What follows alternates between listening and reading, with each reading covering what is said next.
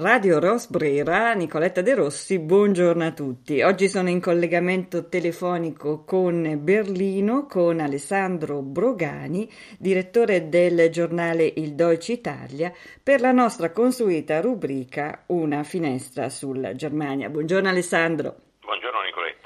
Alessandro, domenica 6 giugno si è votato nel Land Sachsen-Anhalt, cioè Sassonia-Anhalt, ed è diciamo il, eh, l'ultima grande elezione prima delle elezioni di settembre, del 26 appunto settembre, quando si decideranno anche le sorti del cancellierato. Com'è andata? andata in modo inaspettato per certi versi, nel senso che ci si aspettava appunto un, un strapotere, per così dire, dell'AFD eh, che non c'è stato, anzi c'è stato un leggero calo direi e al contrario c'è stata invece una vittoria netta da parte dell'Unione. Sì, una grande, una grande sorpresa, è determinante la, la personalità del eh, del presidente del, dell'AND. Eh, mm-hmm, pensi che sia questo il, che ha fatto diciamo, la differenza? Beh, lui 67 anni, era dal 2011 che è presidente della Sassonia. E, diciamo che questo è stato sicuramente un successo suo personale che mh, poi vedremo in seguito magari potrebbe dare il là anche per le elezioni appunto politiche mm-hmm. sempre insomma. E come sono andati? Che, che, cosa è successo ah, tra questi partiti? Come diciamo? dicevamo appunto la CDU, l'Unione ha guadagnato parecchio perché dal 29% che aveva preso le scorse elezioni è balzata al 37,1% con 7, oltre 7 punti percentuali. Sì, un grandissimo successo se si pensa. Eh, sì. sì, l'AFD invece non ha avuto il balzo che molti paventavano, è arrivata al 20,8 con un calo anzi di 3 punti mm-hmm. mezzo percentuali.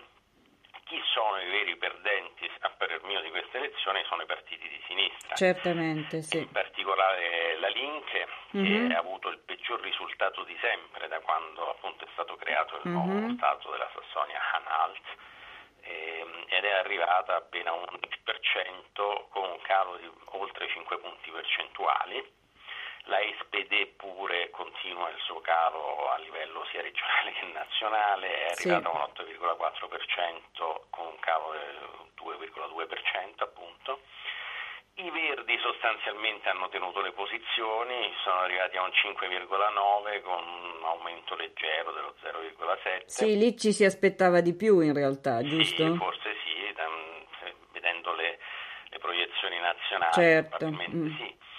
E i liberali invece la FDP ha avuto un leggero aumento arrivando al 6,4% con un aumento appunto di 1,5 punti percentuali. E quindi entra anche nel nel, esatto. nel Parlamento, diciamo. Esatto, del... cioè, eh, ricordiamo che eh, la maggioranza dei seggi, 49 su un totale di 97, le scorse elezioni erano 87 in totale. Mm. A questo punto si possono preventivare due tipi di, di scenari, diciamo, scenari, sì. se vogliamo. Uno, un governo uh, cosiddetto Giamaica dal colore dei partiti, ovvero sia la CDU che ha 34 SPD mm. che ne ha 9 e i Grüne, cioè i Verdi, che ne hanno 6. Mm-hmm. Questo vorrebbe dire che raggiungerebbero eh, 55 seggi in totale, cioè il 51,4% mm-hmm. del totale delle preferenze. Altrimenti ci potrebbe essere un'alternativa tra CDU, SPD e FDP, mm-hmm. che raggiungerebbe addirittura il 51,9% eh, appunto con eh, 56 seggi mm-hmm. 49 che sono quelli che servono per governare. Certo.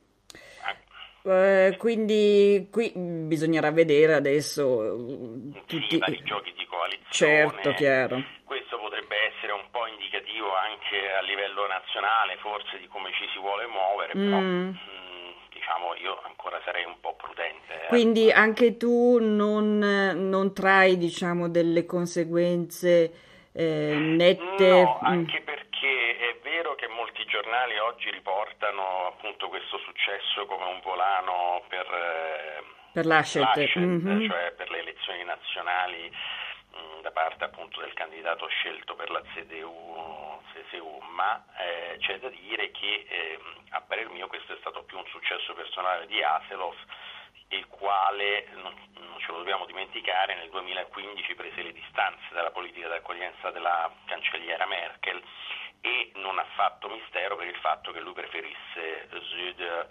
all'Ascet appunto. Come candidati al cancellierato, certo. cancellierato. Sì, quindi di, mh, mm, in realtà un successo imputabile, diciamo così, alla sua personalità, alla, alla sua politica e il suo governo ormai da, eh, da, due mandati e sarà il terzo adesso, quindi voglio dire abbiamo un, eh, un, um, un ministro molto, molto esperto anche e conoscitore del, del suo land, giusto?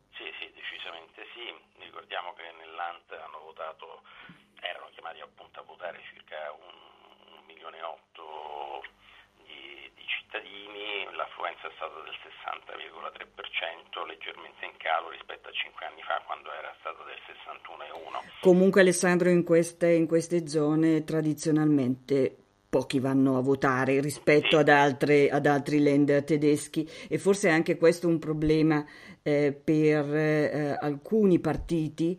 E soprattutto c- mm, c'è quasi l'11% di cosiddetti andere, cioè altri partiti, ah, partiti molto piccoli che, non, che, non, sfor- cioè che non, non raggiungono il quorum del 5% e quindi voti che in realtà vanno persi di, di fatto per, per, i partiti diciamo un po' più, eh, più, forti da questo punto di vista.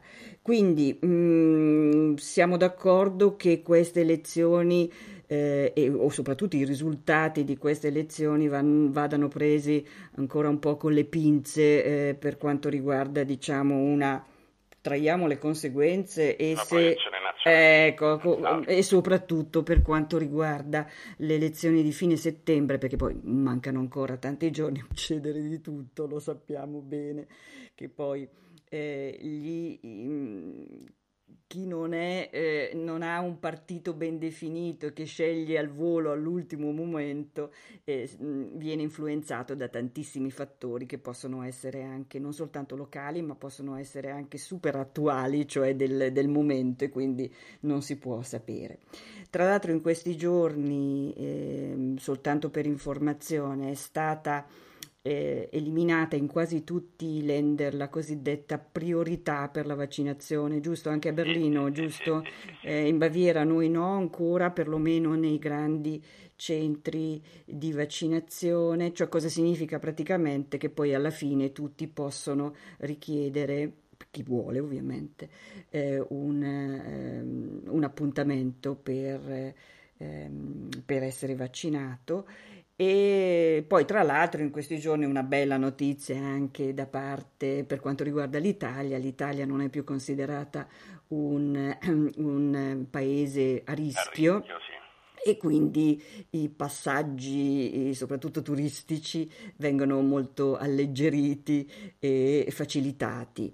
Eh, però magari di questo ne parleremo più approfonditamente un altro, sì, un'altra volta. Sì, prego. notizia che può valer la pena di far notare è che questa settimana deciderà nel Parlamento l'eventuale prolungamento di altri tre mesi del rischio epidemico, con anche eventuali. Hai perfettamente ragione, molto importante. Sì. Questo l'hanno ribadito sia il Presidente dell'Unione Thorsten Frey, della CDU, eh, sia il Vicepresidente del gruppo parlamentare dell'SPD Dirk Weiss eh, al, al, quotidiano di Welt. Mm-hmm. Eh, ricordiamo che anche il, la cancelliera Merkel si sarebbe detta, secondo quanto ha dichiarato il portavoce del governo Stefan Sleibert, eh, favorevole appunto a questo prolungamento e però bisogna appunto dire che particolari di restrizioni come l'uso delle mascherine o il coprifuoco possono essere imposti solo se c'è in corso una situazione epidemica, cosa che dai dati francamente... Obiettivamente eh, oggi eravamo ben sotto i 30, quindi come incidenza sì, nazionale. Diciamo le, le, incidenze in 7 giorni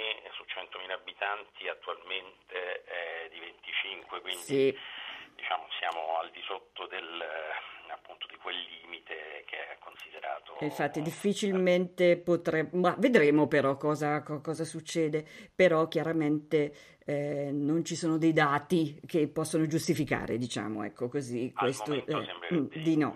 Vediamo. E per fortuna anche da certi punti di vista, perché vuol dire che la pandemia in qualche modo in questo momento sta retrocedendo eh, nella, nella, direzione giusta, cioè sta calando evidentemente. Alessandro, intanto grazie mille, buona giornata, cari saluti mm, a Berlino e, e per tutti i nostri eh, ascoltatori di Radio Rosbrera, buongiorno a tutti. Ciao!